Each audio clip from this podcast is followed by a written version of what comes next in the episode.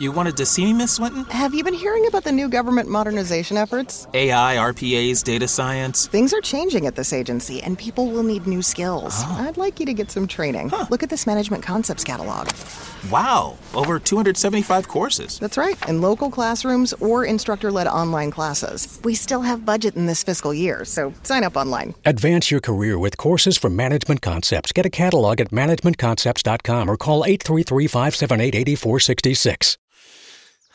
Breathe in, breathe out. Get dressed, head out. Grab some friends, camp out. Get hiked up, vibe out. Take it in, let it all out. At REI Co op, we're here for all the outs. And we want you to spend more time outside our doors and in them. Try it out, check out, then get out. REI Co op, all out. Visit rei.com.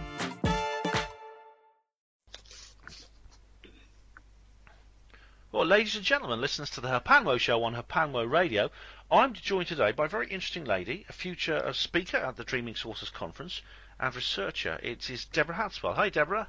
Hi, Ben. How would you like to be addressed? Deborah, Debbie, Deb? What's your, what's I don't mind. Uh, any is fine. People tend to call me Deborah. They call me lots of things, but Deborah, Debbie, or Debbie's fine. Okay. No worries. It's uh, It's great to talk to you because um, you cover a very interesting subject, and um, it's something we have covered before, and it's something I'm quite, I'm just new, I'm really quite new to it, but I find it very fascinating, and that is what is sometimes called the Brit Squatch, and it's several Yeah. other names. the British Bigfoot. Um, a very big ask, I know, and most people will probably be clicking off about now. But so they would have done maybe 20 or 30 years ago if I was discussing UFO or Yeah. an abduction. It's I hope my listeners are more open-minded than that. Quite frankly, I hope they're a lot more open-minded. Mm, um, all subjects start somewhere, don't they? Yeah. And every now and again, I am not a cryptozoologist, and I'm not a Fortean. Unfortunately, I'm just a witness. Um, I saw something in 1982 that has stayed with me all those years, and I did try to report on a number of occasions to a number of people, and uh, my account does not fit the mould, and it's a very big ask, and I understand that. You first have to ha- accept that there is Bigfoot Yeah. anywhere within the world. And then you then have to cross the barrier that he is here in the UK. It's just most people think it's just an American thing. Yeah. Um, but any of you li- listeners that know a little bit about Bigfoot will know that it's not. It's quite a worldwide thing. There are around, I think I counted 55 names um, from different countries for a hairy giant figure that lives within the woods. Even Japan has an. Inca- And that's Incadu, a is that what tiny they it? island. Yeah, um, and there are so many names, I wouldn't be able to name them all. But they go from America through Canada, Alaska, the Russian states, the Baltic states, all across Europe and all across the UK. Um, and there are many theories behind it, and I'm sure we'll get into that in a minute. But for me, I understand that people say it's impossible. It is absolutely impossible. And it is. But I saw him, and I had nowhere to go with that. What there exactly- was. What, what exactly did you see in 1982, uh, uh, Deborah? I was skipping school because it was mock exams. Um, and many of the Brits will understand that we did the mock exams first the year before we did our actual exams, if you remember. Um, and thinking I was a smart aleck, I decided with my friend that I would not go in that day. We would skip at dinner and go into the park. And I lived in quite a urban area. I lived in Salford, which is an impossible town for anybody to believe that like anything like this can happen. yeah, this is in Greater Manchester. It is in Greater Manchester, yes it is. But what Salford has, and what a lot of people don't understand, is we also have the River Irwell and the Irwell Valley Nature Reserve that runs through the centre of Salford.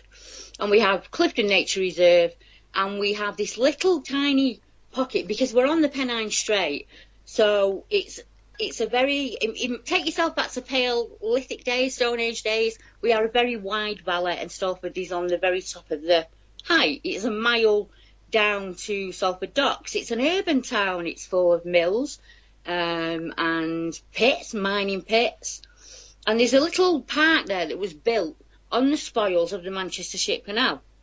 And it covered many tunnels and railway tunnels and mining tunnels and things like that. And like I say, it's about a mile high. And there's an old mansion in there that was built in the 1600s, um, which has mine shafts underneath it. And at the time, it was, I think at the time it was a mining museum. Um, and it was only open in, say, the summer holidays or something like that. And it was next to the kitchen garden, uh, which was all overgrown and full of food and onions and lavender and really nice smelling things. It was a sensory garden. It was for the blind, but it hadn't been tended in about 25 years at that point. It was left to rack and ruin. The shrubbery was probably about 40 foot high. Anyone that's from Salford would be shocked to see the park because I actually went back this year and it was nothing like it was then. It was very, very different. And I'm incredibly lucky because I was with somebody that day and a lot of the witnesses don't have that. Yeah. And then I had validation because other people came forward, not to me, to other cryptozoologists from the same town in the same place. So I am very lucky as a witness. But I get back to the story, I digress. I am. It's okay. We sneak into what is kind of rhododendrons, laurel bushes, it's all intertwined with brambles and ivy. And it's right tucked in where the sensory garden is. And if you're in there, you can kind of see out, but you can't see in. Okay. And it's me and my friend, and we're 15, and we're rolling around in the grass like girls are, and we're pushing each other, and we're giggling, and we're making a right amount of racket. And it's summer, probably May, June. Night. It was a really nice day. really normal day, and I noticed something move very quickly in the bushes, and I thought it was going to be a teacher. so I was already instantly frightened that a teacher was going to put his head out of the bush and say, "Caught you, back to school now." Uh, my parents were very strict. I was terrified at that point, so that's what I was expecting, or a local lad to go, "Well, boo," you know, ah, got you kind of thing. And to my absolute horror, it was none of those things. It looked like a cross between a man and an ape, and it had a very caveman-like appearance is the only way I can put it. It had a very the eyes and the mouth are the two things that I concentrated on. I didn't see any body. I only saw from mid chest up. It was completely covered in hair, but the face wasn't. It had very thick jaw muscles, and what I would describe as your chewing muscles were very muscular. It had amberish coloured eyes, not the same kind of eyes as. It had much less white, but there was white there. And I pushed my friend to the floor so that he would get her first, and I was off and I ran. And I ran about three and a half miles home, and I admitted to my parents the whole thing, knowing that I would probably never walk out of the house again. That's how strict they were. And their attitude at the time was, it was probably a homeless man. Don't be so ridiculous. And I was left with that. So I didn't know if I was A, mentally ill, um, but my friend was with me and my friend saw it too. Did she? So Did she actually confirm that afterwards? Did you make? Did you meet up? And, we were at school together. presumably you had um, to you had to make up after you pushed her to the ground. So- I pushed her to the floor and I ran, and that I would imagine if she's out there is still between us to this day. And we did know each other afterwards, but we kind of avoided each other as if each other blamed the other one for it happening. I wouldn't have been in the park that day if it hadn't been for her. And she wouldn't have been in that spot if I hadn't said, let's go in there. They won't find us in there. We kind of blamed each other. It was horrifying. It was absolutely horrifying. People think it was this wonderful spiritual experience. No, it was not. It was like coming face to face with a gorilla or a lion. But even I'd worse. I think most people would be scared, and I mean, I wouldn't like to pass judgment on you for, hmm. for what you. But did. they I mean, exist who knows what you do when you panic? You do these sort of things. That's the problem. It was primal. I didn't think about it. You know, what were you, it was, a fifteen-year-old girl? I was mean, 15 year old girl and Yeah. a monster leaned out of the bush and he did nothing to scare me. He just looked at me and I looked at him and I was terrified. It was a primal fear. I just forced her to the ground in my head thinking, I hope he gets her before he gets me. And I just ran off screaming. And I looked behind because in my head he was coming for me and he just went back into the greenery. He didn't do anything. He didn't do something to make me terrified, but it scared me for 25 years. I. I Um, couldn't go back to that park. I couldn't go back in there. Well, the And I um, moved. I mean, I, I imagine. I mean, uh, the fact that your your friend saw it too, and um, you mentioned there were other witnesses. Uh, Hmm. Did did other people was. see it? Yeah, other people have seen him. There was um, a lady that came forward, and in at the side of the house that I described, there's an actual place where you have weddings and conferences, and you can have meals and things like that. So there is constant supplies of food being put into the bins. And there was a lady that came forward, and she contacted Thomas Marcum, who runs the Crypto Crew in America. So she didn't come to me. And she went to Thomas and she said, and it was some years later, it was only um, around 2012, so quite a few years later. And she said, I feel absolutely awful. I remember when I was younger and we I lived in Salford, there was a young girl and she saw something in the park that she described as the ape man. And she was ridiculed and everybody took the Michael out of her, as we say in Salford. And I feel awful because I'm a lady in my 60s now. And at the time I was in my 30s. It was two years after Deborah saw him. And I will give you the two descriptions because they are a little bit different and I want to be as honest as I can be. Sure. And she said that she was walking the dog. It was not summer, it was autumn, so it would probably around 3:30 it would be definitely dusk in the UK, in in this part of the UK. Um, she's walking the dog, she's on her own, and at first she thinks it's a man in the bushes. It's exactly the same place where I was, and he stood there and he's completely naked.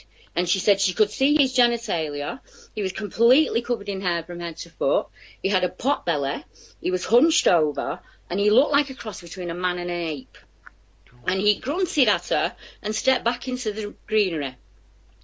She grabbed the dog, ran home, was absolutely terrified, told her husband, who was a boyfriend at the time, and he said, No, there's no way, you're not telling anybody about this.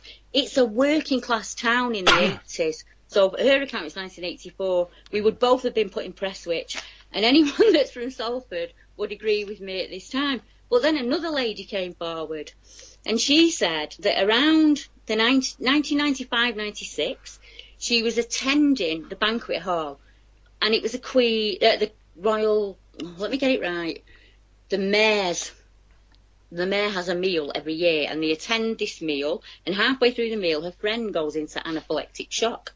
So they take the lady outside, and there's just this the lady that's the witness, and this other lady, unfortunately, is having an anaphylactic shock, and she's lay on the bonnet of a car in the same place that I was, and she said, this big hairy grey thing that was really old and scraggy and looked like a monkey leaned out of the bushes and growled at us, and then went back in.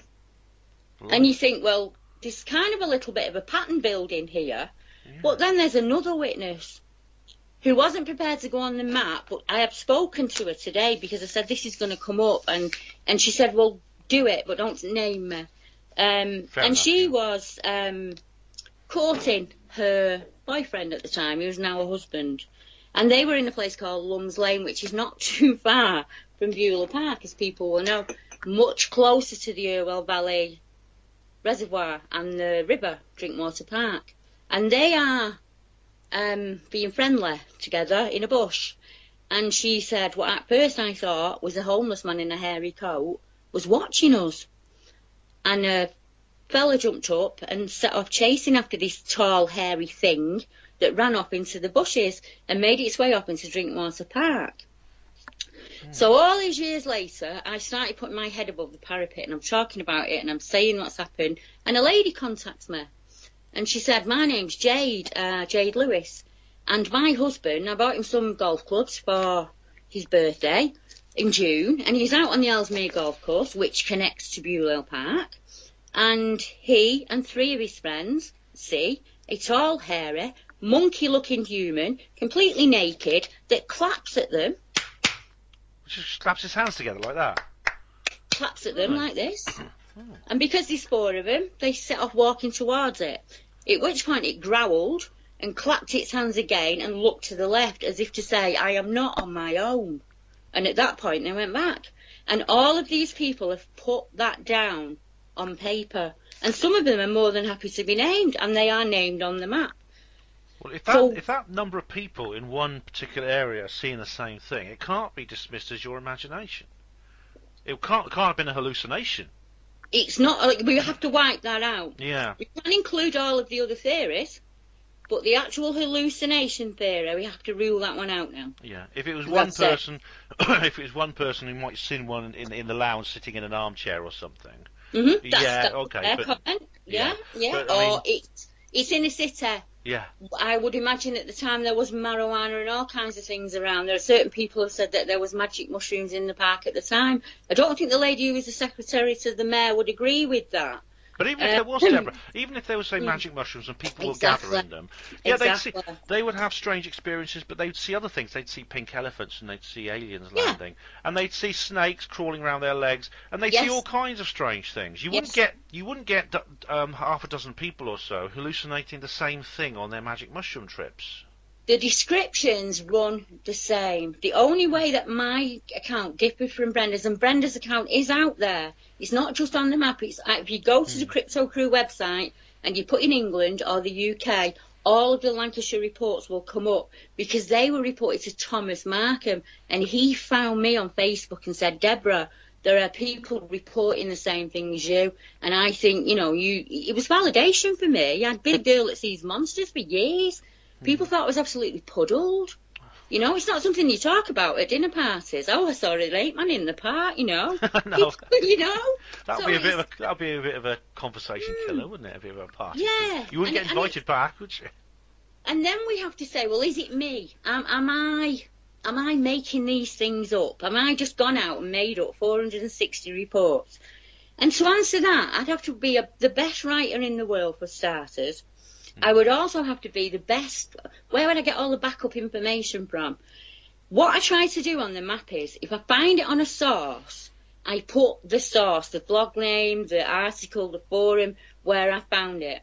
If it comes to me as from a witness, I make a sure I have the screenshot of the email because I can always write out the name and show people the email, the dates there. That you know what I mean. The the context is there. I make sure I don't do anything. There are sightings that don't make it onto that map because I don't believe them. I think no, I'm sorry, I don't believe you. I think you're making it up. That's I fair don't enough. stick. I don't stick everything I find on there. But if that witness is consistent enough to stick with it, some of them have been talking to me for 30 years. I've made great friends with them. Charmaine Fraser, for instance. Yeah. When me and Charmaine found each other, it was the first time that I think two people had actually said, I saw that. And she went, Oh my God, Debbie, I saw that. And it was like talking to each other. It's great, and that must have been quite something uh, to actually encounter someone else. Because Charmaine, if uh, viewers want to go to program 187, listen to the podcast where I have an entire interview with Charmaine. Uh, she was actually in Angus, Scotland. This was a couple of years before your sighting. She was also a young girl, and uh, this is in the late late 1970s. And she um, encountered this strange creature. She was just walking down a lane near this house where she was staying, and she saw this strange creature, um, this really weird creature on the uh, on by a bush. And it was it was the description she gives is very similar to the one you give Yeah. for, the, for the creature. Large, a large humanoid, looks like a Mhm. man, but it's covered in hair rather like an ape. Yeah.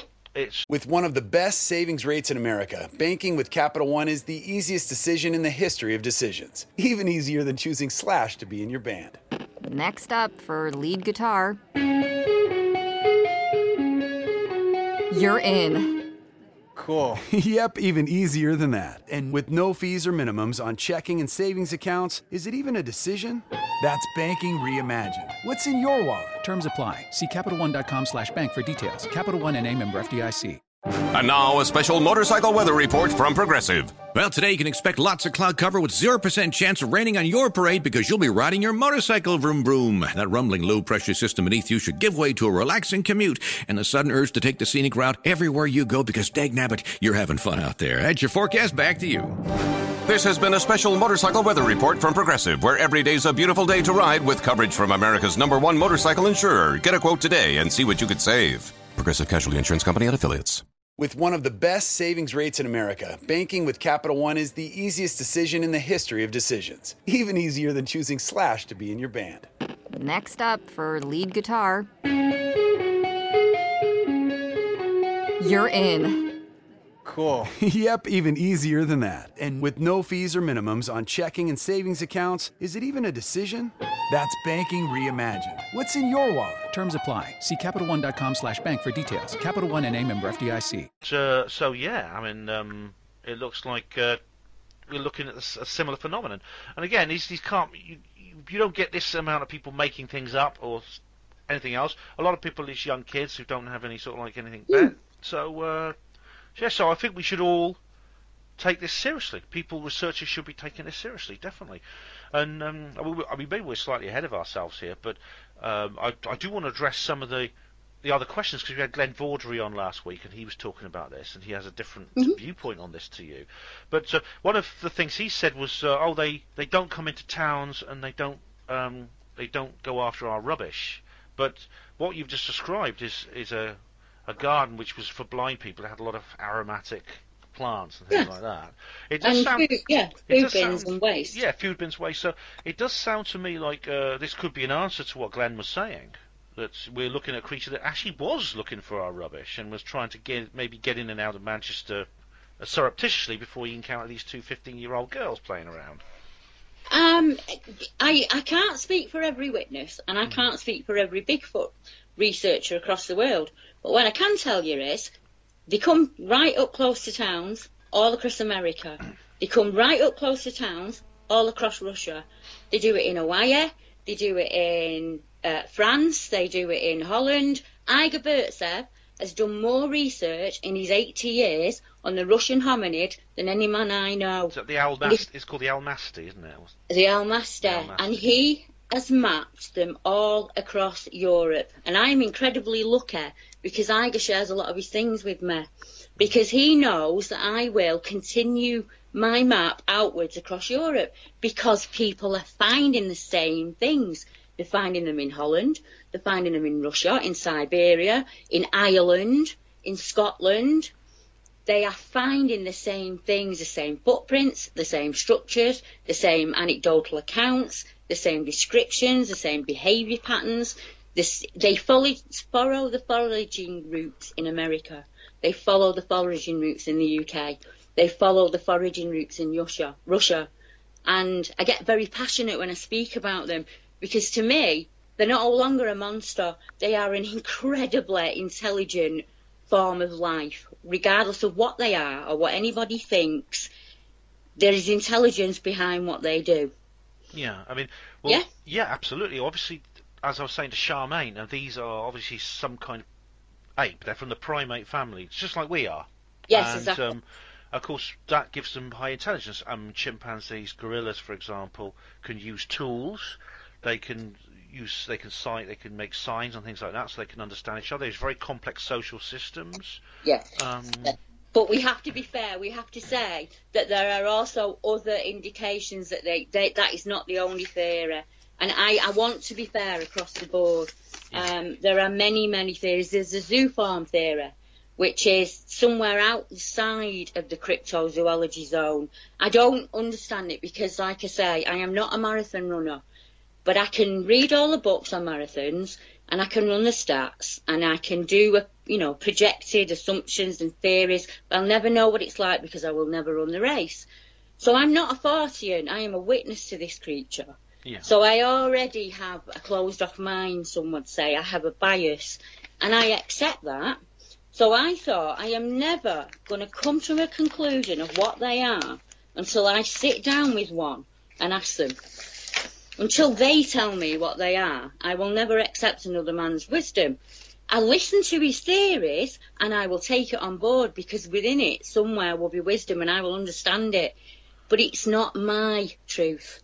Yeah. So we have these theories. There is the simple ape, the billy ape, the unknown primate, the Orang Pendek, the little.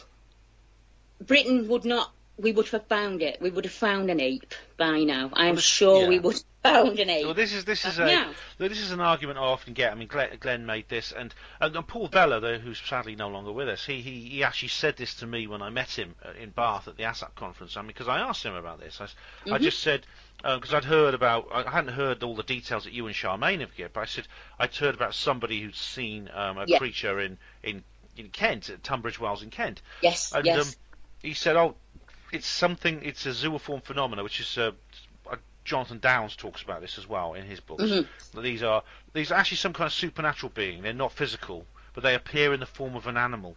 Yes. Like like the the Mothman, which John Keel wrote Yes. about. Yeah, exactly. And um, the the Owl Man, which Jonathan Downes himself has written Yes. about. You know, I would question that. Hmm. I would like to just just a little little. There is an encounter on the map, and it didn't come to me. It came to Jonathan Downes, and it's from a gentleman who was a doctor in a hospital in Dartmoor in 1948, who said that a wild man was brought into the hospital, escorted by army personnel, taken into a room, injected and sedated, and removed from said hospital by ten policemen, put into a van, and taken away. Is that blood, flesh and blood, or is that zooform? this was a, a creature that was t- taken by the army and the police were involved in. Yes. Yeah, Okay. and that is in. You can find that. It's on the map, and it's in Jonathan's blog. There are always different sides to a story, and depending on where you stood, even the witnesses themselves, some will say it was a werewolf, and I will ask them why. I'll hmm. say, did it have a snout? No. Did it have ears on the top of the head? No. Did it have a tail? No. Did it have paws? No, it had hands. Why do you think it was a werewolf? I don't know what else to call it. Yeah, 'cause I suppose You we- see? it's what what's it's, it's a limitation of language, isn't it? Yeah, so you ask what it looked like, and they say it was kind of looked like a human and a man combined, a man and a an ape combined, and it was hairy, and it was like us but much bigger, and it ran really quickly, and it was up the hill in a flash. I took a report two months ago from a, a two car full of ladies that were travelling back from a venue in Yorkshire, who broke down unfortunately and saw what they described as the running man. He was about eight feet tall and running along the side of the motorway. He was all one colour and everybody in the car saw him. So the fact that one car phoned the other car to make sure that they'd seen it. And this is in 2018. Had they had they both seen it? All of them. All the car. There was four women in one car and four women in the other. Goodness. I mean, this is uh, what's interesting there. I mean, it's not obviously again we have different witnesses corroborating it, but the the the idea this this this thing from the hospital is very interesting because I mean it's very similar. I mean to stories I've heard about aliens. Yeah, where exactly. um, the the army will turn up and they they're keeping people away. They don't want pe- people to see it. So this Mhm. would indicate that um, maybe at some level the authorities are aware this creature exists and they don't want us to know about it. And then you bring us to the alien theory. There is also the theory that Bigfoot, Sasquatch, whatever you want to call them, are some form of Anuka. Um, the Council of Thirteen is often raised. Palea, Pal- I don't know anything about them. I just know the name. Syrians, Pleiadians. Um, there is that that they are. We had Miles Johnston. We had Miles Johnston was Yes. saying that the other day. I mean, I was talking to him about this, and he's saying, "Oh, that they're they're some kind of extraterrestrial being, and they're Yeah, high, they're highly intelligent. They come, and I mean." To, to be, I mean, it's worth looking at because there are several UFO encounters. There's one at Presque Isle, which is a, a Mhm. place up by the on one of the Great Lakes in the United States. Yeah. In 1965, there was a very interesting event where there was one of these creatures was seen in conjunction with the landing of a flying saucer. Yes. You know, Yeah. So that Um, we, we have examples of that here in the UK also. We Hmm. have Cannock Chase, for instance. Oh, that Where- place. Everything Yes, happens exactly. Chase. Eh, where hev- everything from UFO to what's the strangest one? Pigmen. Um, oh, the Pigman. Oh, God. The Pigman. but Chase. Forest in Scotland is another one. There has been UFO activity at Culbin Forest, and I have accounts from five different people in Clavercairns that all describe the same ginger head. They call it the ginger ra. And it steals fish from their nets and it walks past their houses and they are so used to it they talk about it between themselves. You know, it's not. It's not impossible that all these theories are true, and that we're actually, when we say the British Bigfoot, we're using a generic name for more than one phenomenon. Yes, we are. When we use the word Bigfoot itself, we are using a generic Yeah. name. So it could be that, that Glenn is. that came in hmm. because of an American reporter. Before that, they were called the Sasquatch people, and every there's places all across Canada and America that are named for them. Yeah, I mean this is um, well, this is an interesting thing because we I wanted to bring this up with you because this is a point that Glenn raised as well. But when you when you go to the United States, of course, and to Canada and go all across North America, you find that the Bigfoot, once it was seen, was Mm-hmm. the in, the local the local native people, the Indians would say, "Oh yeah, we've been seeing we've we've always been seeing these things." Yeah, And and, so have Britain. So have the people of Britain. Oh right, because that's because Glenn denied this. He said that there's no historical precedent or mythological precedent in Britain for these kinds of creatures. Hmm. Um, is that is that is that not the case? Well, it could be because that's Glenn's truth, isn't it? I'm not a historian, but I did a little. Uh, I've had a little look into this over the years, um, and you'll either agree or you won't. Uh, but there are the very first picture, uh, carving, whatever you would like to call it, of a green man, shall we call it, the woodwose, the face Oh, yeah, within the- the leaves, right. was in 420 BCE. And that was the first green man image that was ever carved. Now you have to remember, history was not put into writing unless you were incredibly rich and could afford a scholar. That's right. In those days, yeah, that's the Iron Age. Oh, we, yeah, we get up to the Victorian times when things are noted, where the woodwose and the green man is talked about everywhere. He is in our carvings, he is in our churches, he was in our culture, Well, he it's, was pub- it's the name of Yeah. pubs, isn't it? There's pubs called Green Man. Green Man, exactly. Do you know why Stainsfield is called Stainsfield? Why? Because when they had the penny papers, which most people will understand, they offered it for, let me get it right, they had Stainsfield. There was two wild men that inhabited 280 acres of land. So in the penny papers they said that any man that was prepared to come and kill said wild men could own that land.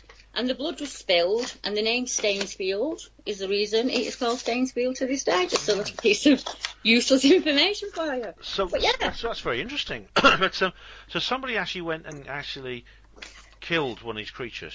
Yeah, according to the according to the local law, and it is only law, isn't it? It's not. It isn't written down. It stories are passed down. We have the Albina stories, um, and Albina, depending on who's telling you the tale, we'll, make it generic. We'll make it as generic as we can. Albina was considered the the daughter of a king, and you will either be told he's a Grecian king, a Persian king, or a king from the north of England. And he had, he said, he had these daughters and he married them off to husbands. Now we're going back here to the first century, you know? I'm going way back. So it's not written down. You're not not going to find it on, we can find it on Google actually if you look. But he sent his daughters out and one of the places they went was, and it was named for the daughter Albina, was here. She went to the Lernians and Caledonia, which we would call Ireland, Scotland and Wales. And her daughters mated with the giants of Lernia because we were an island of giants at that time. And us English people, Irish people, Scottish people are her descendants. That's the very first time. And I did find text where it said, in, it, now the pictures that have been painted were painted in the sixth century, so quite a few centuries later. So they would they depict things in their fashion, in their day. And these heads are seen as floating, what we would call the green man. And there were there, there were giants that lived in the woods, and they could vanish and appear at will. Um, and then we, I can go on, I can go on. There's so much. The 12th century, we have Geoffrey, of- uh, Geoffrey of Monmouth, who talks of when he was doing Bruce's diaries. That would be 1136 BC, and he talks about um, the woodwose and the giants, uh, Gog and Magog, they were called. Heard of that? Yeah, Gog and Magog. Yeah. Then around 1696, you get the Wildman of Orford. Now, all the time, the Green Man is currently running. While I'm talking about this, we still have the Green Man of old. Um, we have the Wildman of Orford, and depending where you listen, in, some people just later on in the 16th century added a mermaid's tail to it. And we think that that's just to sell more, you know, like a Barnum trick kind of thing. A was de- tail. yeah, it was described at the time as a hair-covered man that was found, and he was dumb. He couldn't speak. And like Zana, the um, wild woman in Russia, he was kept as entertainment, in all honesty, for a lord. Yeah. Oh, that's so. That's so. He's actually. This is interesting because I mean the, the story of Zana is very extremely interesting because Yeah. she was no one exactly knew who the strange woman was. Or they said it was. A, they they didn't quite identify her as human, but this was in Mm. Abkhazia. Yeah, Um, yeah, But they found out who she was because she was actually a black woman from Africa, and she. Well, well, ah, When she was a slave, she was actually probably an escaped slave from the Ottoman Empire. Well, it was Igor. It was Igor Burtsev, who I mentioned before, that actually Hmm. traced her DNA. And he actually went to every living relative that she has in Russia. Yeah. Because she had four children. Well, she had six children, but only two of them remain. Yeah, but she had The- grand, the- she's got grandchildren, hasn't she? She has great grandchildren and, and so on and so forth. There's a very high DNA of Neanderthal within them. And the other part of the DNA is sub Saharan African, which means at some point her ancestors came, one set was from the north and mm. one set was from the east, like the, you know, Africa and, and the north. So they, at some point, that's where her DNA's kicks in. It isn't like anybody else's in Russia and it isn't like ours. Well, that's, So it's not as yeah. simple as the fact that she was just a slave. Oh right, so she. That's because I. If she wasn't, then it means that that adds to the mystery because. Yes, yeah. Because people saying, oh, she's it's okay, she's human, but she's. She's obviously for, like a black woman, and they didn't identify her as human because they no, they'd never seen a black person Much stranger before. than that. Yeah, much stranger than that. Her appearance is very strange. She had a very strange appearance. Uh, a very respected doctor did the DNA. It was Dr. Todd Disotell, and he himself said that there is something very strange about the DNA, but it, we can trace it to sub-Saharan African, which you can do with some humans. Um, so it's not outstanding, but her DNA was strange. She had a very large jaw which was the reason they thought she might be Neanderthal or something like that. She was around seven and a half feet tall. Oh, It she's a was- a very big woman. It was said that she could carry two sacks of 800 pound flour uphill. She didn't like people at all. I'm not surprised. They put her in um, it, like a cage, and she dug a hole in the ground, and that's where she liked to live. And the, the, the he hired her out to the local men, and that's where the pregnancies came from. And when she had a baby, she took them down to the river and she washed them. And unfortunately, in Siberia, that meant that they died of the cold. So her owner's wife took in the last two children. One was called Kvit, and I can't remember the name of the young lady. Kvit was said to be of bigger stature than a man. There is a, you can find his photograph on YouTube. It's like, on uh, yeah, Google. seen, It's out there. Yeah. him. Yeah, he's a he- strange-looking chap. yes, he was. He had a terrible temper apparently, Hmm. um, but quite intelligent, and was had a very good work ethic. You know that that was the the reputation that he had back then. And it said in one fight he fought so hard he lost one arm, and he turned up at work the next day and still carried out his usual quota. I mean, You know? that's amazing. I know. You see, this is a wonderful story. But Zana came from somewhere, and as you said yourself, it, it's not the only one in the world where we have this. There's DNA in Alaska that was. Breathe in, breathe out. Get dressed, head out. Grab some friends, camp out. Get hiked up, vibe out. Take it in, let it all out. At REI Co op, we're here for all the outs. And we want you to spend more time outside our doors and in them. Try it out, check out, then get out. REI Co op, all out. Visit rei.com. Hey, are you tired of the irritation you get down there? From pads and other bladder weakness products, new TENA Sensitive Care Pads are the first bladder weakness pads enriched with our Skin Comfort formula. 100% breathable material in combination with the skin friendly layer is designed to be soft on intimate skin. And as always, with triple protection from leaks, odor, and moisture, dermatologically approved by the Skin Health Alliance. TENA Sensitive Care Pads with Skin Comfort formula, available online and in stores now. Breathe in, breathe out. Get dressed, head out. Grab some friends, camp out. Get hiked up, vibe out. Take it in, let it all out. At REI Co op, we're here for all the outs. And we want you to spend more time outside our doors and in them. Try it out, check out, then get out. REI Co op, all out. Visit rei.com. found by um, Dr. Meldrum. Yes, and he right. sent that off, and that came back as 96% human, 4% not really sure. Because so these these creatures are actually I mean, they're fertile with humans, so in other words, they can actually create hybrid hybrids with humans. The same way Yeah. a horse and a donkey can have a child, have a baby, which is a mule. So you have a hybrid being, a hybrid between two species. Yes. And and then there are the others is um, some people believe that they are like a sentient being, like a, a godlike. They can mind speak, they can cloak, um, they can vanish and appear at will. And then we have the biblical route, which is like Nephilims and fallen angels, which I don't know anything about that or any of Yeah. it. And then we have the demons. They are pure demons. They are jinn. They are negative energy.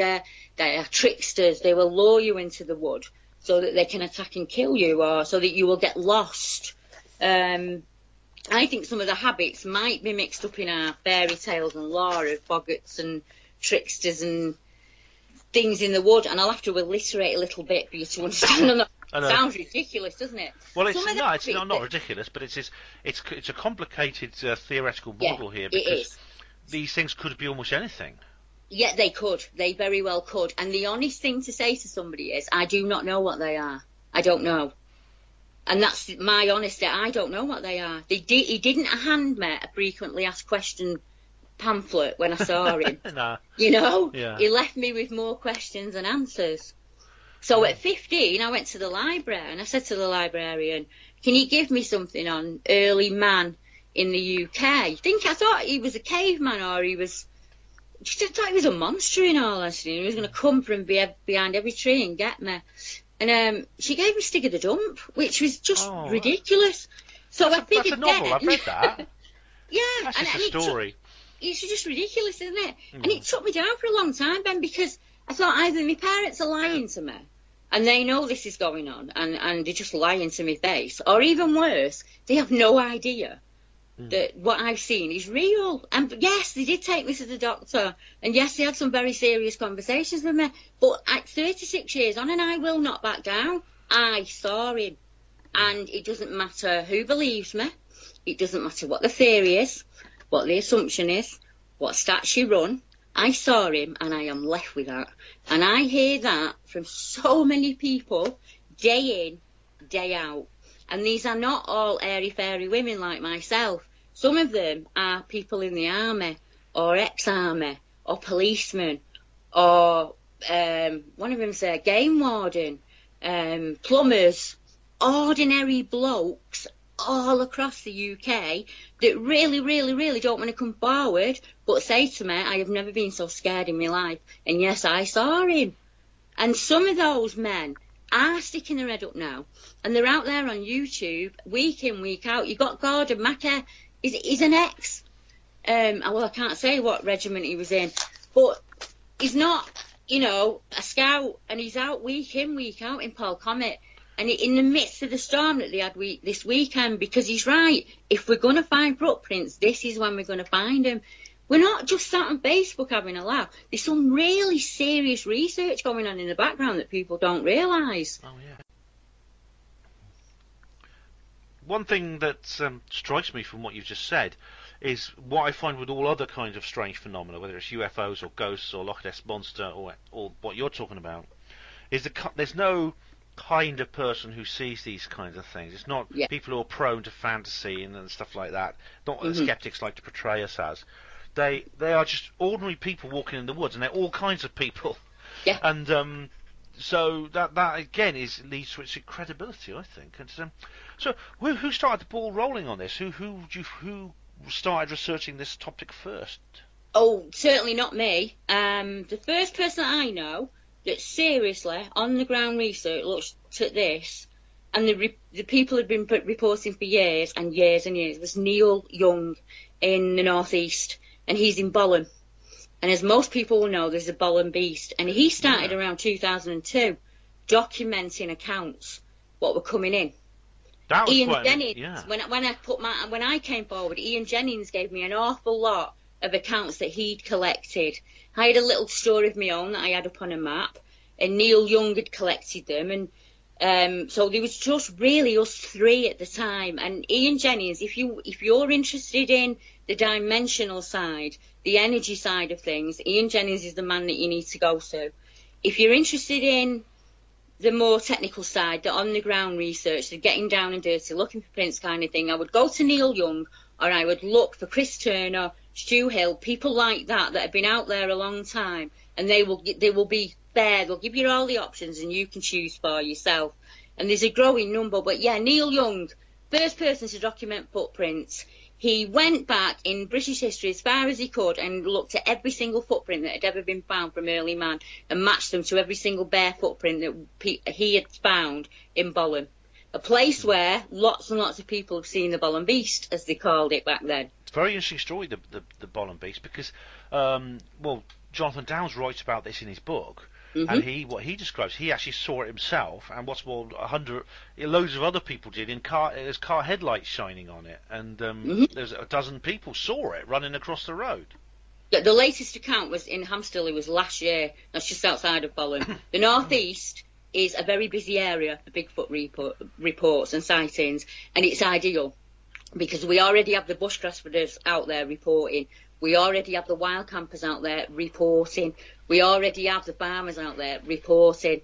Um, we've had farmers report sheep being carried off by them. Same as you get in Canada, same as you get in Russia. We have wild campers who've had the tents interfered with, or things thrown at the tent, or if, in one case having a pee when one approached him. You know, it's normal everyday people doing normal everyday things. A guy walking his dog in Yorkshire, for instance, 1998 in Yorkshire, walking his dog not too far from Boston Spa, up a farm lane like you do, Saturday night, 8 pm, can't be listening to the missus anymore. I'm going to nip out and walk the dog, love. Off he goes up the farm lane. The next thing, the dog's pulling on the lead, going mental. He looks up the farm lane and he said to me, Debbie, I have no idea what I saw. It was about eight foot tall and it was so dark that I couldn't make out any features. But it looked like the typical Bigfoot silhouette that you see. It looked like that. And I said to him, Can you describe the face? And he said, No, I can't. I didn't want to look at it. But I do remember that it looked up, and you'll have heard me say this before, it looked off to the left. As if to say to something, Don't come out, or to say to him, I am not on my own. That's kind And of a was- defensive tactic it has. Yeah. And this is how normal the accounts come in. He was so shocked, he bobbed his head at it and said, All right. And he got the dog and he walked up up the lane. And it wasn't till he got home that he fell apart. Cool. You know? Well, I'd, I'd be probably be just equally shocked. I mean, that's quite something. And that's what he mm. said. He was so shocked and he ran it through his mind for 10 years. He tried to report it, people wouldn't take it. They didn't want to know. It didn't fit the mould, like mine didn't fit the mould. You know, and y- then you think, right, well, what do I do? Do I just sit here and shut up? Or do I go, no, actually, I'm going to find other people? So I thought, if this is a spirit of some kind, a ghost of some kind, if I map the sightings where they are, there shouldn't be a pattern. Hmm. There shouldn't be no pattern whatsoever, should there? Well, it depends. Oh, I don't know. I mean, it depends where these. You don't, I don't It know enough about random. the, ghosts and spirits. I don't know exactly how they behave. you know, so I can't well. I, I, there should be random, shouldn't there? Just Oh. random all it depends. It depends. I mean, I don't know. But but anyway, carry on. Yeah, so I thought, well, I'll map them, and then I'll see if they're... Your area is a very, very good area. I'll use that as an example. That's right. Well, I was having a look at that. Um, there's Yes. quite a few from around where I live, Oxford. It follows the Medway. The sightings tend to follow estuaries.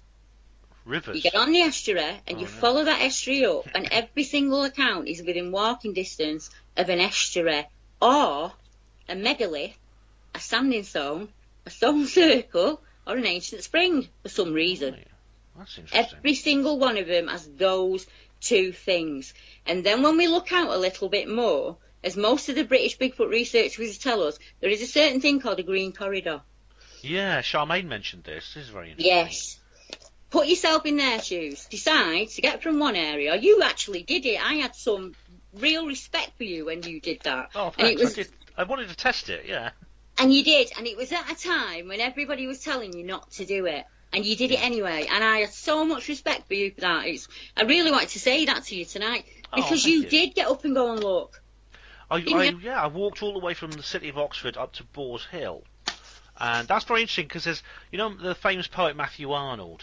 Um, Mhm. he's a famous poet. He's the one who wrote the poem about the city of dreaming spires. Yes. He's a local. He was walking through there in I think 1887. He was walking exactly where I did. Where there's a lot more woods in those days. Yeah, But he yeah. saw this this big, hairy, humanoid being, slightly bigger than a man, covered in fur, big gl- gleaming eyes, and it scared the uh, excrement out of him basically, and he ran for his life. Well, that But- to me is a British Bigfoot account. Yeah. And I wanted to go the same way. I wanted to see that, so I went the same way in the same area he did. Obviously, it was many years later, and it's changed. It's all farmers' fields now, and there's but the village is still there. Mhm. And I found, but I did find these. Um, I mean, I don't know if it, I found these strange structures, and we want to talk about these structures, yeah, because I mean, I, I mean. I personally, I mean, I'm still quite new to all this, and I mean, I'm open to any possibilities. And it's Yeah. possible, as I said, that all these theories could be correct, and we're talking about different phenomena, which Yeah. we sort of we categorised wrongly into a single generic Yeah. name. Yeah. Because the idea that there is actually a, bi- a biological creature is, I think, the most interesting of all, and I think it's. Uh, I do hope it's true because it's a great, it's a great pos- idea, and it is. It's if we're looking at things like the living, obviously they're avoiding human contact if they exist yeah, incredibly elusive. because there's plenty of creatures like I always say this. I compare Nessie with dolphins because dolphins, of course, actually do quite like human contact. They approach ships yeah, at sea yeah. and things like that. If if the Loch Ness monster was like that, then we'd know what it was because it'd be swimming. you know, it'd come up to the shoreline and stick its neck up and stare at people. But obviously, these are very shy creatures. Or, or, or just very clever. Because Yeah. would you want to mix with mankind? Well, Andy given the McGrath- choice. I mean, um, Andy McGrath was saying this because he was saying like, yeah, because he was saying like these they they actually are avoiding us, and perhaps because. Well, the same way that the reason that um, other animals avoid us because we hunt them and things like that. We hunt. Them. Yeah, it's up to like that. If I'm in very dangerous ground, and people will say to me, Deborah, if you name them, you, you're putting them in jeopardy. And I say, well, that's if that's you think it's a, a blood, a flesh and blood animal. Well, there is an argument for that. Ian Jennings would tell you that they're not in jeopardy from us. They will live quite happily without us. Yeah. But at the end of the day, what I am, I, me bringing them to the fore is I would ne- if I had a photograph of them, I wouldn't show it you. If I had a video of it, I wouldn't show it you. But what I can do is I can get people to go in the woods and look, and they will either go and see nothing and think she's an absolute crackpot and move on to something else, and that's I'm I'm great with that. I'm okay with that. Some mm. people will go in and say, I don't get the Bigfoot thing, but I really like being in the woods. I might do a bit more of that, and I, I love that. I'm all for that because I'm a big nature buff. And I'm also, I want me personally. You were talking the other night about what do we do if the world implodes, and it was getting you down. Do you remember? And I yeah, said, oh yeah, that's right. See, That video a, I would see that as a liberation. I would see that the people that can survive out there in the wild will, Mhm. and they will set up a different kind of society. And I hope I'm one of them because I I know how to make a fire outside without a lighter. Yeah. I know, you know, you, we should know these basic, simple skills. You would have known them 150 years ago. Well, a lot of it was taught in schools, and of course, some people are in the guides and scouts where you learn Yeah. these things. But Well- you know, Can, can you tell me what a filbert is? a what? hmm A fil- I don't know. What is it? It's a nut that you find all across the UK, and it has more protein than an eight ounce patty or, or a chicken breast. A filbit. And it's found all throughout the winter months. So are pine nuts, um, cob nuts. There is so much food out there, Ben, before you even start on the flesh and blood protein. Yeah? Chris Turner is the guy to ask about food. He knows every single protein out there that you can use. Yeah, and that's before you start on animals. There is so much food out there. People are foraging in the UK. People are going back to the old ways, and they are catching their own food and they are foraging. Very Yeah. good idea. Yeah, 'cause that we. It, it is because you don't have to. It's all free. You can just go out and find Yeah. it. Yeah. Yeah, exactly. You know, times So- are hard. Because that, that's another question. That's another point. Good point. Because like um, a large a large land animal would would would obviously be high up on a food chain, Yeah, and yeah, so there'd need to be that food chain to support Yeah, such a large creature. You know. So Mhm. do you believe that the the British wilderness actually does c- contain enough for? I personally, I know it does, um, and Paul Platt will tell you that it does, and um, a lot of the YouTube guys will tell you that it does because that's what they do, as they go out for six, seven, eight weeks at a time.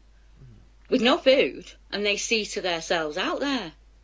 Now, I think in the same way that maybe the early settlers in the UK, the Heidel, um, Bega- not yeah, Heidelbergensis and people like that, where they what they followed a foraging route. I don't think they stay in one area and just they're just there in the area in the park. You know, people think I think that. No, I don't. I think they're in massive areas like Scotland or that would be the place to go, wouldn't it? Because oh, Yes. there are there are you see because I come from West Wales and I know I live in Oxford now, but I know there are vast areas in the UK, even in a densely populated island where there's what 68 million of us crowded onto this place. If I had There's to still you- wilderness. if sorry for interrupting, but It's you all right. raised a valid point. If I had to ask you, you are a very educated man. On a percentage basis, just a, just a guess, okay. a theory, how much of the UK would you say, on a percentage basis, is urban? Right, well, uh, firstly, I'm not actually educated. I've, I've left school. Well, I- but, you know, you know. I, I actually did. look- Well, I don't have to guess. I can look this up. It's um, it, it, it depends where you go in the in the world. In the, I know that in Kent, where the thing was seen in Tunbridge Wells, it's 1,200 people per square mile. But if you go up as far as uh, into some areas, it's like in the Pennines or in northern Scotland. With one of the best savings rates in America, banking with Capital One is the easiest decision in the history of decisions. Even easier than choosing Slash to be in your band. Next up for lead guitar. You're in. Cool. yep, even easier than that. And with no fees or minimums on checking and savings accounts, is it even a decision? That's banking reimagined. What's in your wallet? Terms apply. See CapitalOne.com slash bank for details. Capital One and a member FDIC. Hey, are you tired of the irritation you get down there? From pads and other bladder weakness products, new TENA Sensitive Care Pads are the first bladder weakness pads enriched with our skin comfort formula. 100% breathable material in combination with the skin friendly layer is designed to be soft on intimate skin. And as always, with triple protection from leaks, odor, and moisture, dermatologically approved by the Skin Health Alliance. TENA Sensitive Care Pads with skin comfort formula, available online and in stores now. Lucky Land Casino asking people what's the weirdest place you've gotten lucky? Lucky? In line at the deli, I guess? Aha, in my dentist's office. More than once, actually. Do I have to say? Yes, you do. In the car before my kids' PTA meeting. Really? Yes. Excuse me, what's the weirdest place you've gotten lucky? I never win and tell. Well, there you have it. You can get lucky anywhere playing at LuckyLandSlots.com. Play for free right now. Are you feeling lucky? No purchase necessary. Void where prohibited by law. 18 plus. Terms and conditions apply. See website for details. it's less than four people per square mile, and so it's the va- the you can actually look at it and see that less. I think the average is 88 per square. No, no, 203 per square mile. It's 88 per square mile in the United States. It's 203 per square mile on average in Britain. But that's if you take that as an average, then it means that they a lot. There is a large part of Britain because well, most of us live in the big cities, Manchester, Mhm. London, you know, places like that, Glasgow. Well, there are The- government figures. There are actual government figures Yeah. on this. And thanks to Andy McGrath and Dominic Campion, the last survey that was taken was in 2012, so we are about six years behind. Um, and it was taken by the National Ecosystem Assessment, and this was 500 land experts. And they decided, and you're gonna, I, I was shocked, I was incredibly shocked. Only 6.8% of land is urban in the UK. 6.8%. That's sugar. Even in big cities like you mentioned, Salford, you know, like there are there are nature reserves, towns. that places you um, can pe- hide. Well, people say, will say, what about farmlands? You got, to, you know, what about farmlands? So they looked up those figures as well, and they went to the same advisory board, and they said that, but 100% of farming land, only 25% of it is used for crops. So the rest of it is arable and fields and uh, fallow fields, because obviously you have a rotation system. The rest of it is basically made up of, and now within those urban figures, we have to include parks, gardens, allotments, schools, colleges, playing fields, hospitals. So in reality, and this is the statement, I'm reading the actual statement, as little as 2% of the UK is built upon. That's really interesting. I mean, and and it's it's just ge- gels exactly with what I was just been thinking because where I work in, in Iffley, Oxford, there's like a there's like an island.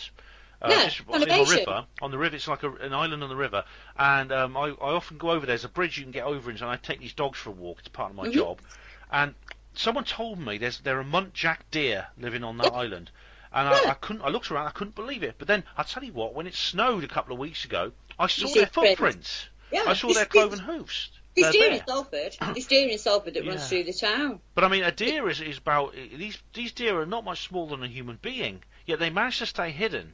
Hmm. Which means if they know you're coming and they can hear you coming and they're trying to keep out your way, Yeah, and there's exactly bushes that. in the street, they can hide easily. Yeah, quite easily. if they can do it, then I imagine a, a large a large hominid could too. I tend to think of it's easier for me to think of them as a tribe because I have to be so middle of the road because I'm taking accounts from people that believe in every one of these theories. So I will never say you're wrong because I don't know.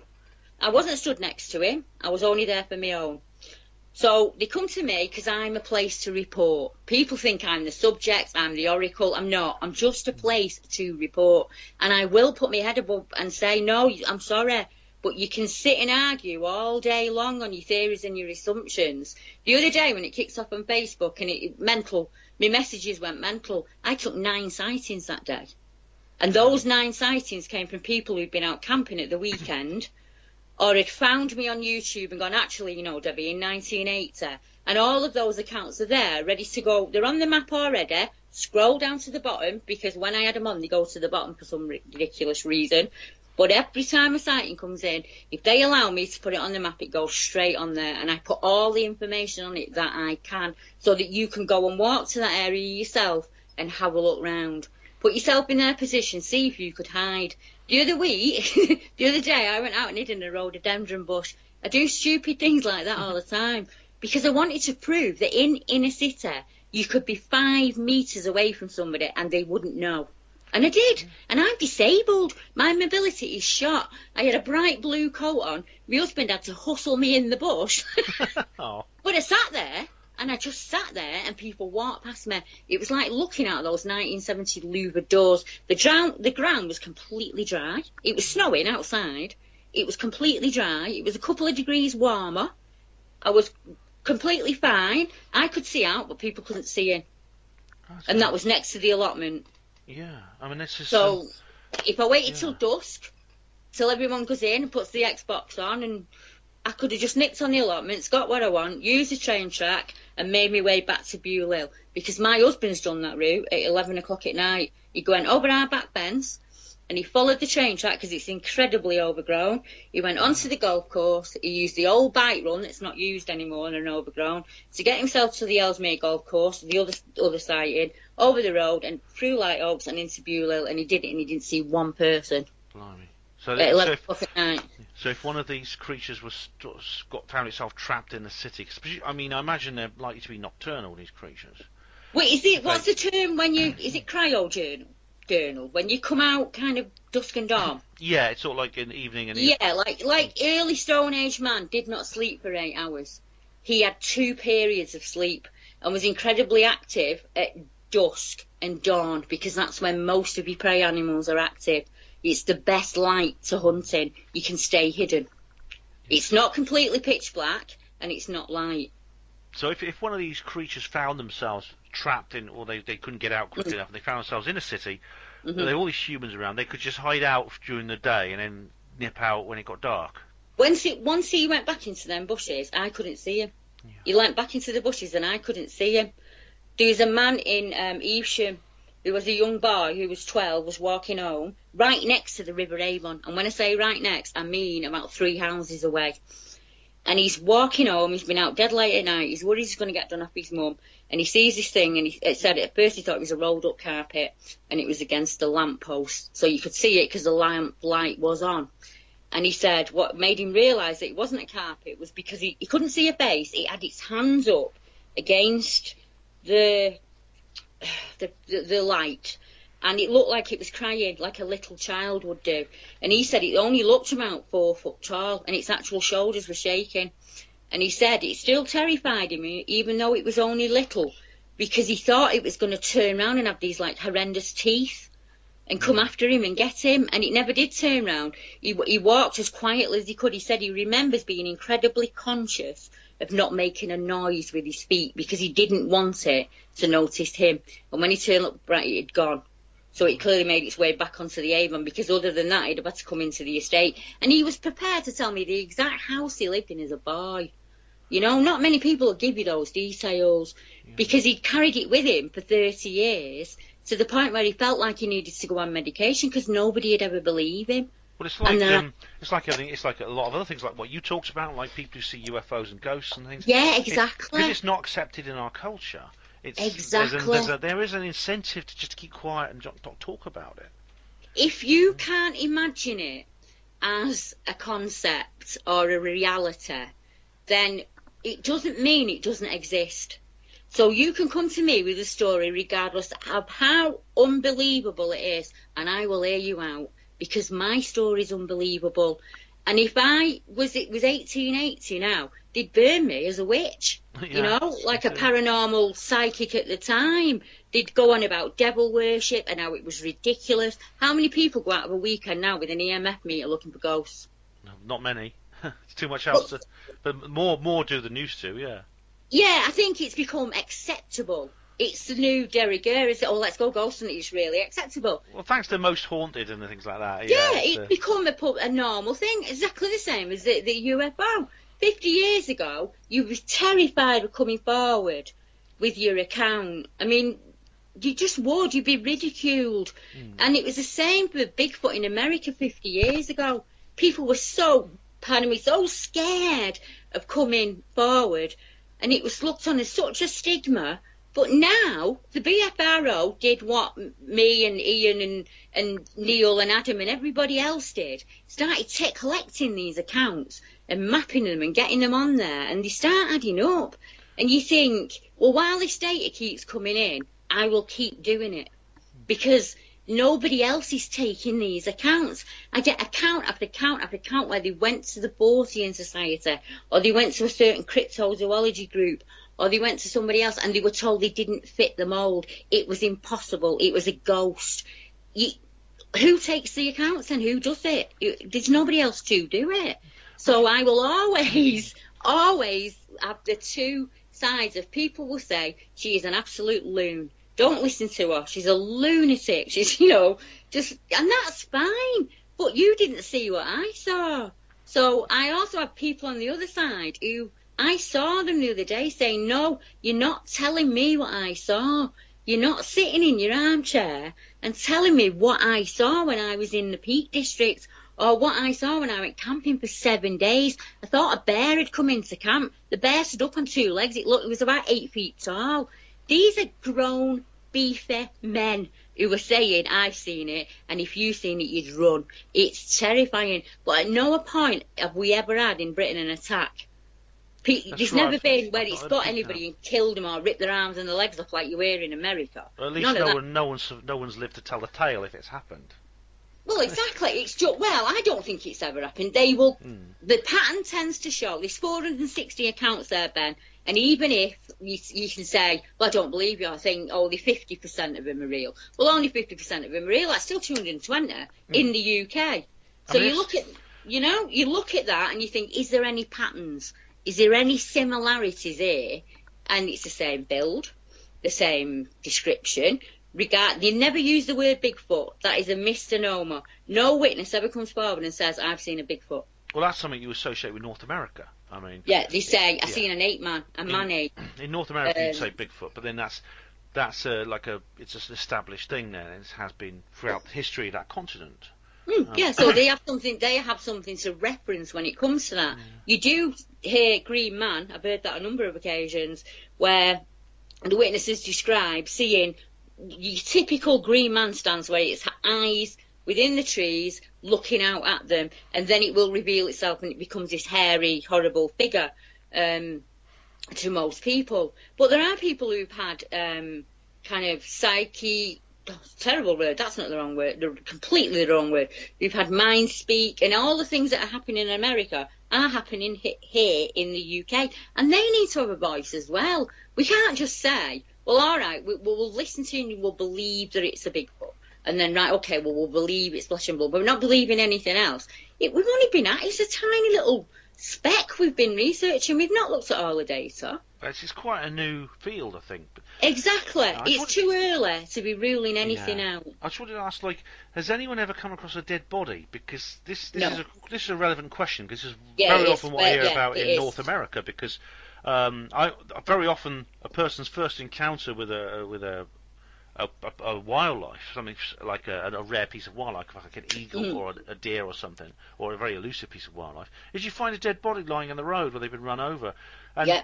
that they, well, there are reports in from North America of occasionally this happening, but what about uh, in Britain? I haven't heard of any like the typical American where they've been brought out from with the army, or, or other than the one in Dartmoor. That's the only one.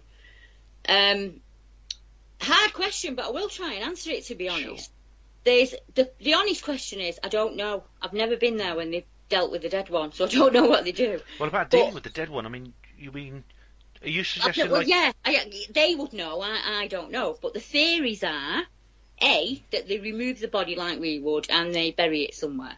Right, that's the, your hmm. first one. Your second one is they use one of the many cave systems in the UK because we're just underridden with cave systems, aren't they? That's one of the theories. Hmm. The other theory would be that if they are human and they are being found after they're dead, any bone specimens or anything that's left behind would just be tagged as a missing person or an unknown. Um, some people think they've been build mounds and put them into mounds like early Neanderthals did, early um, Heidel, Homo Heidel did. Yeah. Uh, there's lots and lots. I don't even know is the honest answer. I don't know what happens with the bodies. We should at some point, surely. There is a lady in, um, she's in Stafford, and she is looking into that seriously. She has a channel called Primal People on YouTube, and she's looked at this because she has a scientific background in a very scientific way. And she has gone out and spoke to like orthopedic people, anthropologists, some really up there guys Oxford, Cambridge in, in the UK and said, would it be possible, not the hominid route, but to get rid of a body? If it, you know, if I were to get rid of a body, would it be possible? And she's looked at our early burial techniques and other bur- burial techniques around the world. So she's gone into her, she's taken an aerial photograph of her research area, and then she has GPSed onto that every single X and then every single arch.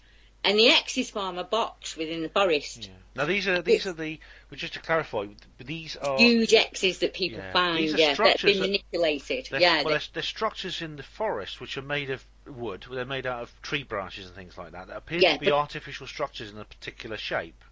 Yeah, it's very dodgy ground because Hmm. people will claim every bush shelter out there, everything that's ever been made by a man out there is a Bigfoot. Well, I, I, I came across one of those myself in Paul's Hill, and I and I didn't jump to I didn't jump to any conclusions. You just think I- this is strange. Yeah, this it's always a very weird thing, but it, it, Yeah. it did resemble what I saw as resembled some of the things Yeah. that you've talked about. Well, this is her idea that if, if we want to put that forward, then we have to do it scientifically. We have to see if they line up. And it, it made a central square, and outside of the central square, there were the arches that we find, pinned arches, very intricately pinned, not just stuck in a tree, but actual trigger pinned very intricately. And within that barrier, there were small mounds that can be picked up by LiDAR. Now, as technology gets better, we may find that we might start, as the future go on, find a few what look like maybe burial sites from above. She did offer me the opportunity to come in on one of them, and that's not for me. I'm not digging up nobody's grave for nobody. I have my proof. I don't have to prove to any man what I saw, and it's not. I wouldn't disturb a um, a man's grave, let alone a creature I know nothing about. But it probably will happen because there's a massive cry for DNA.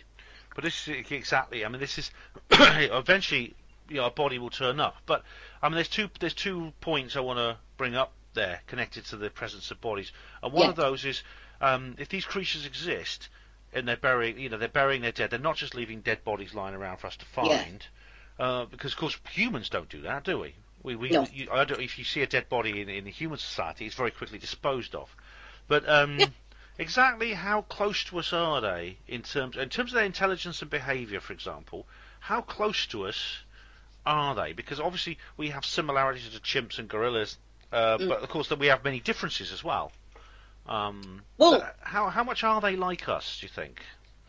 Well, once again, this is only theory, um, but there are there are the, the, the habits that I've seen. I'm going to take it that way. I'm going to go down that route. I've been looking at this for a really, really long time, and they're incredibly like us. I decided, realised a long time ago when I realised that they were following the kind of. I, I said to you that they match up with the megalithic sites. I wondered why they matched up with the me- megalithic sites, and I thought, I wonder if they were just early landmarks, and they were just routes that people genuinely took, and we build these places on where you can see them from surrounding us. I was really lucky. I got to talk to a guy from Manchester University, and he's actually working on um, the Cheddar Man. It was a thing that came out today, Yeah, and I started. Yeah, and I started discussing with him. I said to him, you know, it's a big thing, but I think my personal opinion is that they are some kind of early hominid, maybe a brother or a cousin of ours, because they are so like us in our early habits. And he showed me um, uh, the very first structures to be built in the UK, and it was Hydel Homo begensis. That is the nearest thing that I've ever found that looked like him. It wasn't hairy enough. It looked like the typical Hydel begensis that you see. He Yeah, looked like that, very caveman like, like that, but much, much hairier. And the structures are the same as what people in America and that are claiming as Sasquatch sign, but to me they, they look like bushcraft shelters. But that is for me is a plus because that means they're probably building in the same way that we built 14,000 years ago.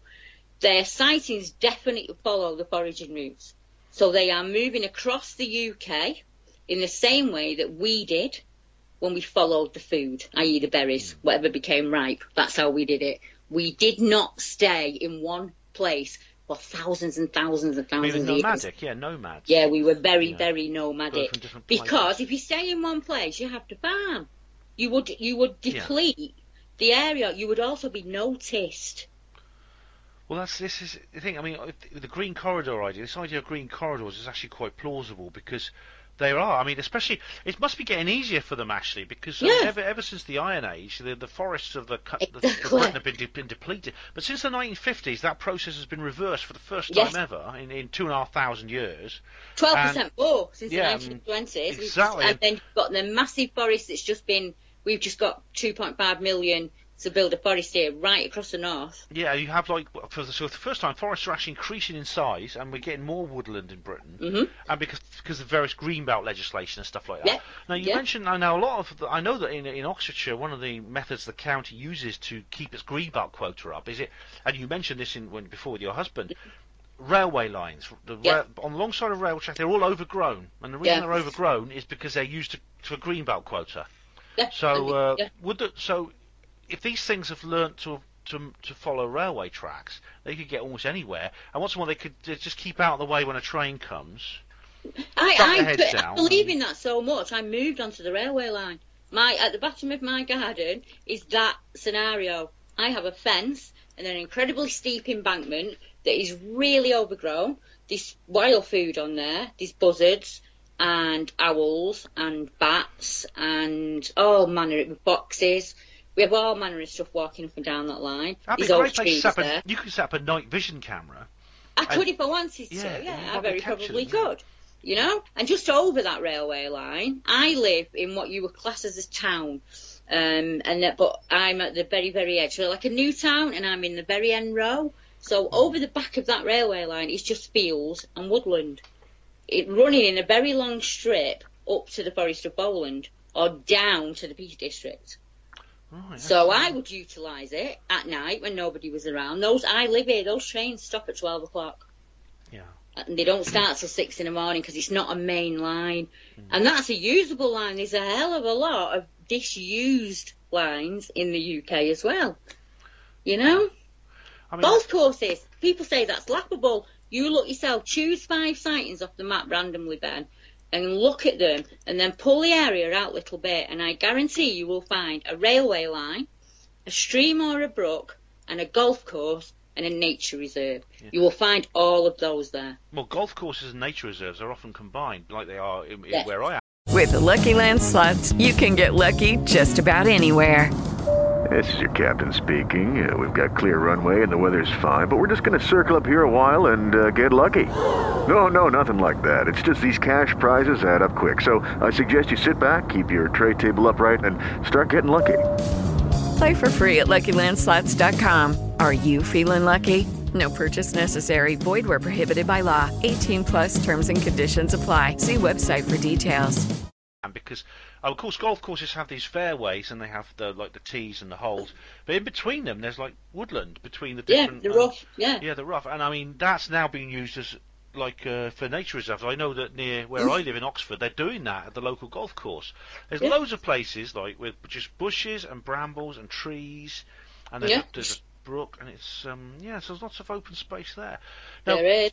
now another thing that interested me is what you said. You, well, we touched on this with the, the story from the hospital, but maybe one of the reasons um, that they don't appear is that the government don't want us to know they're there. And I mean, this Darcy Weir, when he was on the show Mm. talking about his research on the Sasquatch, a Canadian researcher, Yeah. he said he'd, he'd, speaking, he'd spoken to some people at, at, uh, um, at some lumberjacks who had actually shot one of these creatures when it came into the into the wood into the uh, sawmill, Mhm. and they they didn't know what to do with it, so they called the Mounties, the Royal Canadian Mounted Police, and these people turned up in, in big lorries. The, the Mounties they turned up in big lorries. They confiscated the body and they and they threatened the the lumberjacks, warning them don't say a word about this. And this is very similar to stories you hear about UFO crashes with aliens and things like that.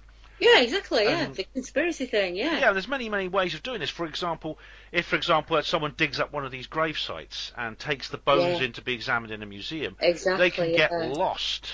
They can be Yes, mislaid. yeah.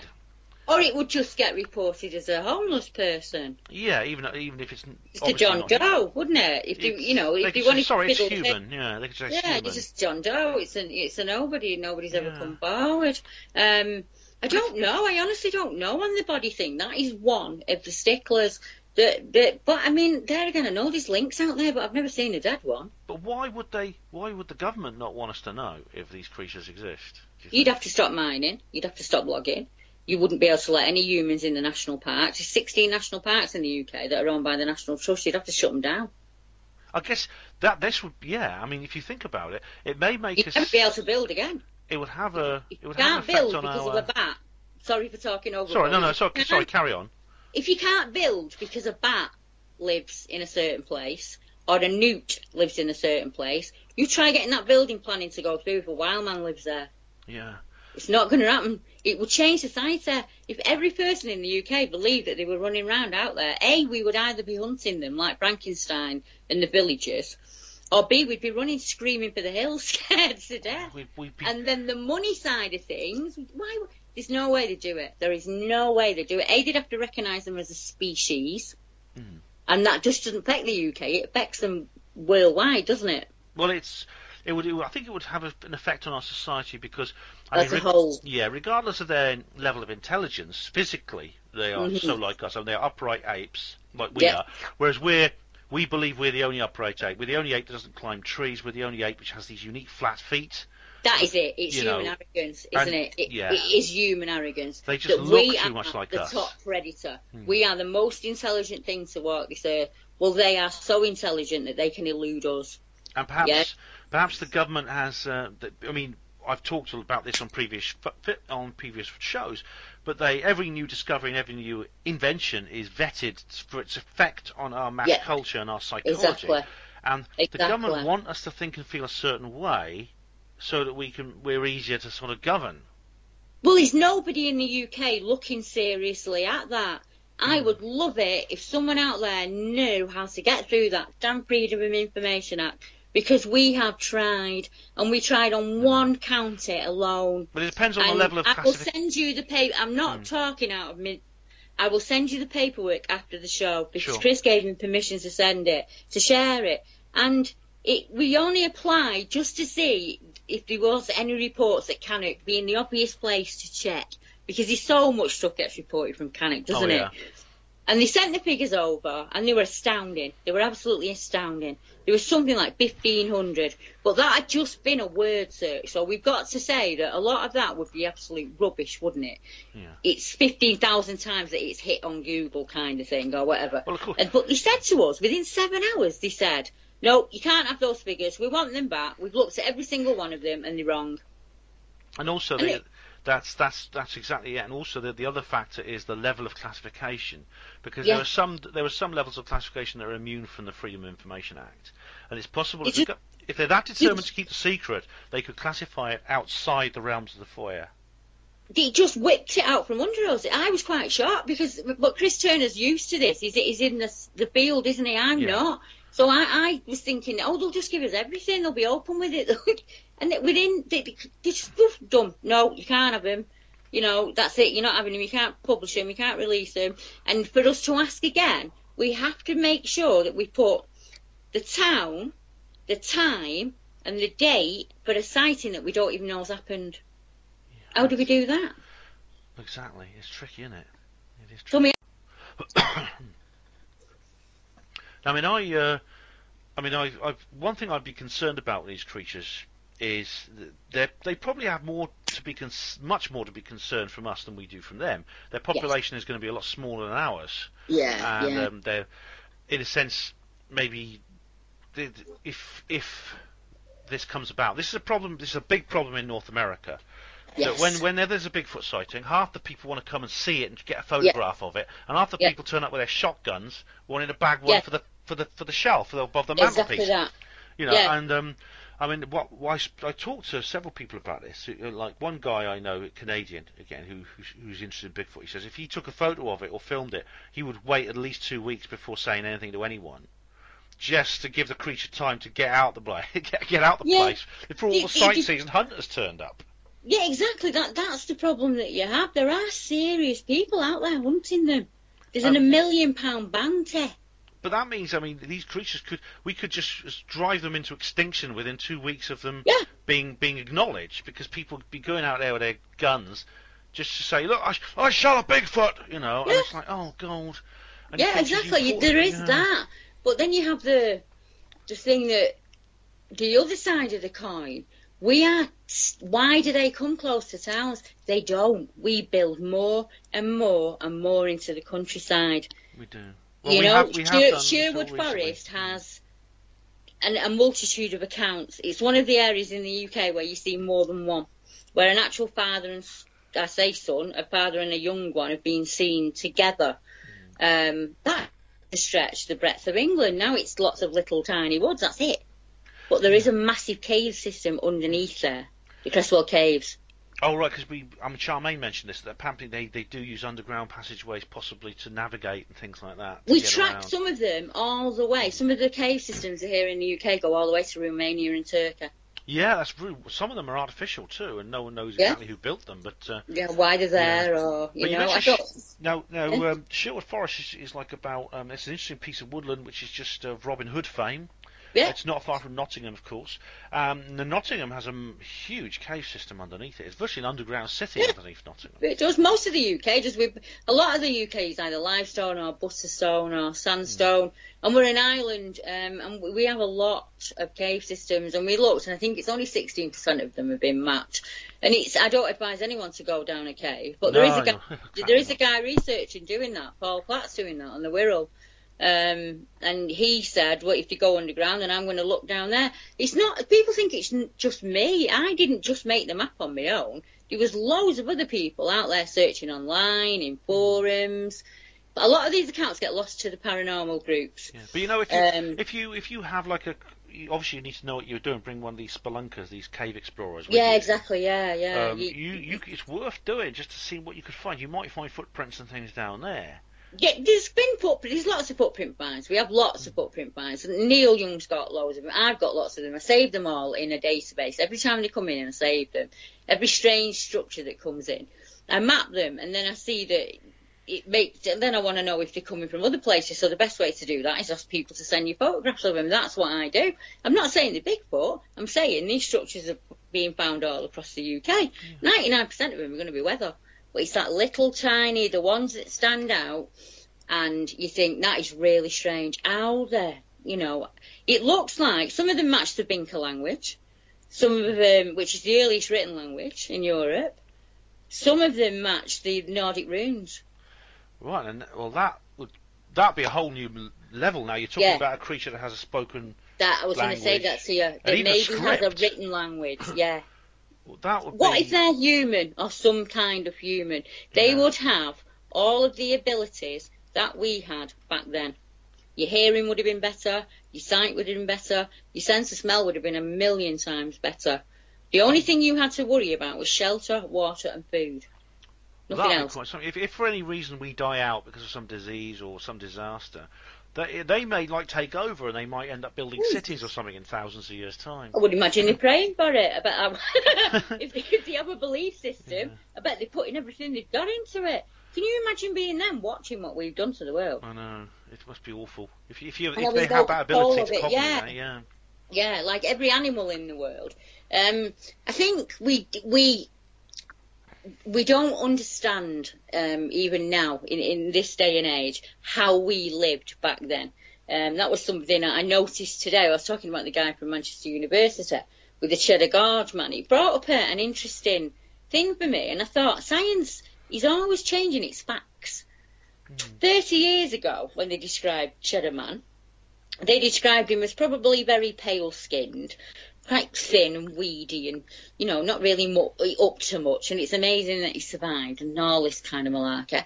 And then they run these DNA tests, and it comes back that he was 76% more than likely a black man. He had dark curly hair, um, quite robust, and very good diet, and not at all like we thought. Kind of the same thing that we did with the Neanderthal. That's breaking news. That is actually. So that's just come out today that they've they've they've got a DNA profile on the Cheddar Man, which is really quite Yes. uh, amazing. Yeah, and he was a Yeah. dark skinned, but may may have come from. North Africa or the Middle East.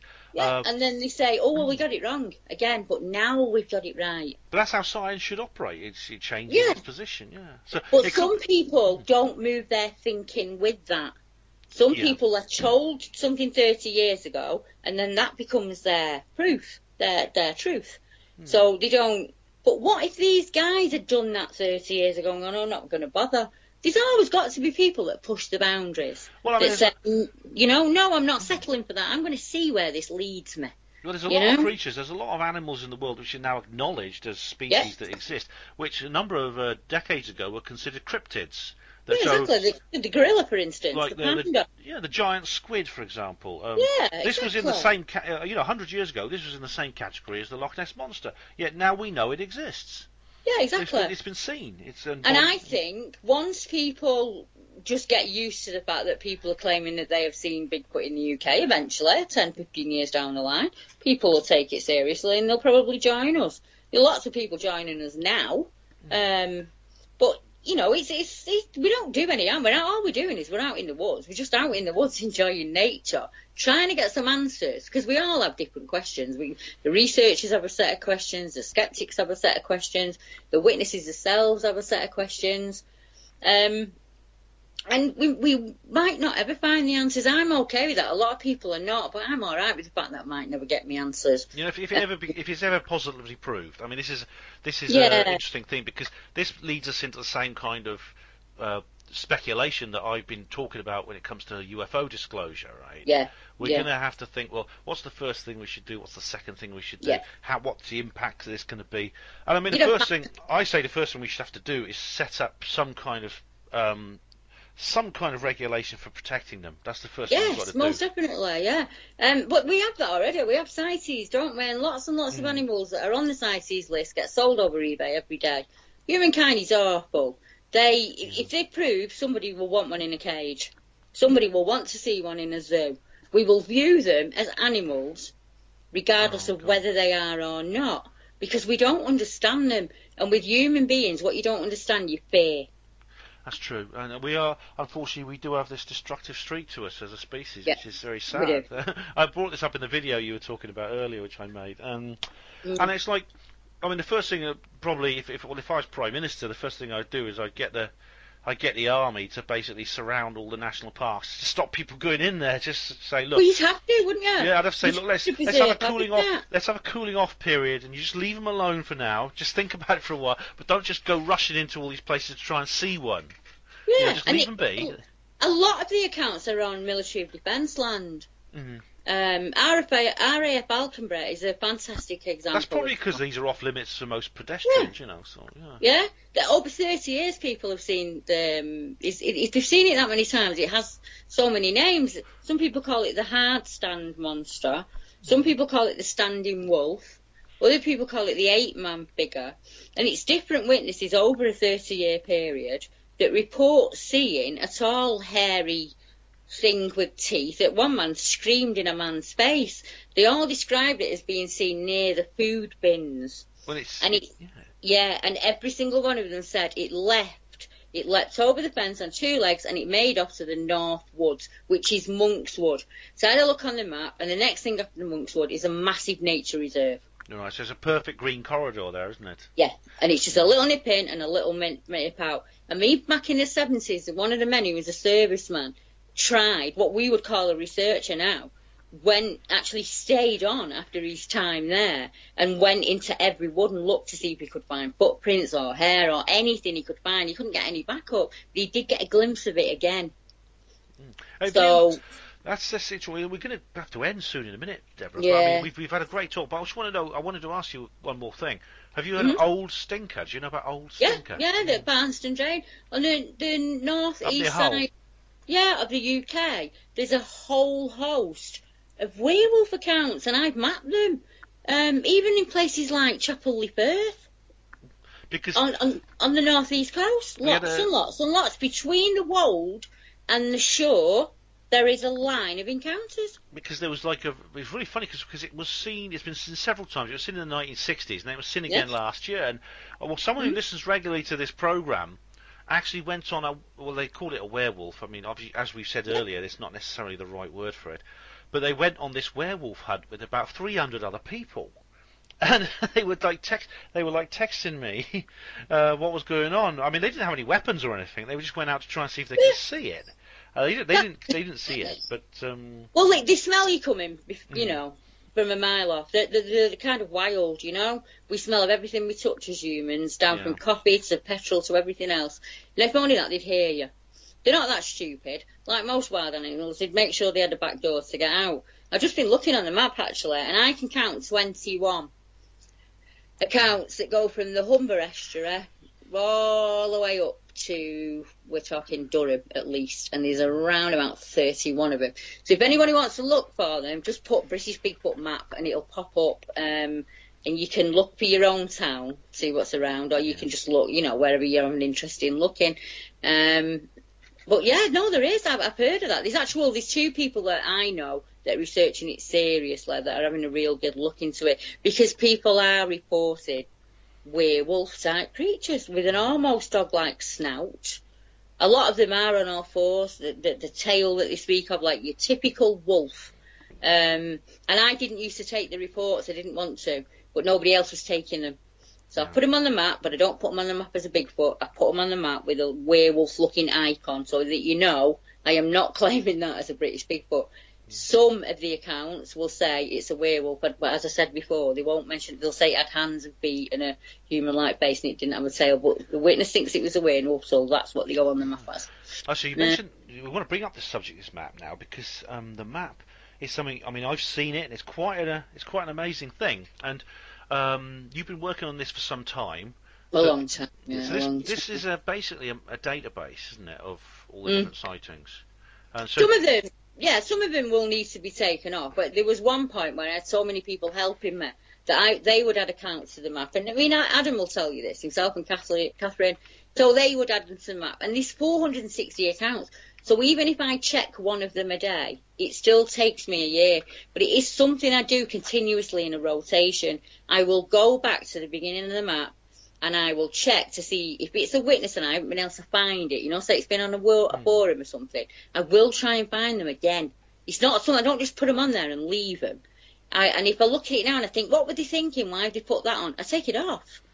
If I find out somebody's lied, I will put that on the map. I will say, this person who gave this account has lied, and here are the reasons that they've lied. I've Fair tried enough, to yeah. be as honest as I can. So not all of them on there are Bigfoot. If they say to me it was on two legs, it was upright, that's very important. It walked like a man, it had a human face, and it was hair covered, then I would put the Bigfoot icon. Yeah, I mean, the, actual the actual you've got a Google Maps app here with all Yeah. the icons on, and Yeah. it's, it's literally it covers. There are hundreds of them. I mean, they're There everywhere. there are, are about 460 of them. it's Different historical, if it's an historical account, I put the woodwose. hmm If it's, um, I don't know, I put a big question mark because I don't know. People will say to you, there are sightings on that map that are definitely, definitely not a Bigfoot. Well, I don't know because I wasn't stood next to the woman when she saw them, was I? I take the account from the witness and what she tells me that she saw. That is the we choose the icon between us. I say, what do you want to go with? And they say, I'd rather go with the werewolf one. And I say, that's cool, and that's what we do. Yeah. Yeah. People make reports and don't go on the map. This, uh, I've got lots of reports where they said I don't want to go on, and I say, right, okay, cool. I've still got the data, so I can still look and see the routes and things like that. What I want to see if I can see a seasonal map, you know, a seasonal pattern or something Definitely, like that. yeah. I mean, that, that'd be Yeah, but there is somebody doing that at the minute. If they migrate, they, maybe they migrate. You see, they could. That's the thing. Hmm. But they do seem to follow the river, so there must be a reason for that, mustn't there? Yeah, maybe they, they Yeah. spend maybe they spend winters in the south and something like that, or and then go back. Some people think that. Yeah. Yeah, some people think they move from the south up as they follow the. I'm not sure which way from the north down as they follow the food kind of thing. There's lots of other creatures do that. That's right. Lots of other Yeah. creatures do that. So this Yeah, like, um. And do you have any other websites apart from that? I just have the British Bigfoot reports. Um, so people, what I do in, I put on any finds that people have, any new witnesses that are prepared to come forward. I put all that information on there. Um, there is a Facebook group. I try and spread myself as thin as I can so people can find me.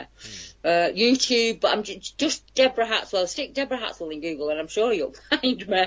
Ben will know where I am. I will, yeah, and indeed, um, if you go to the um, link in the show notes, so if you go to the show notes, there'll be links to all these things there. You can look at the the, the Bigfoot And map. I'm happy to answer any question, be it sceptical or not.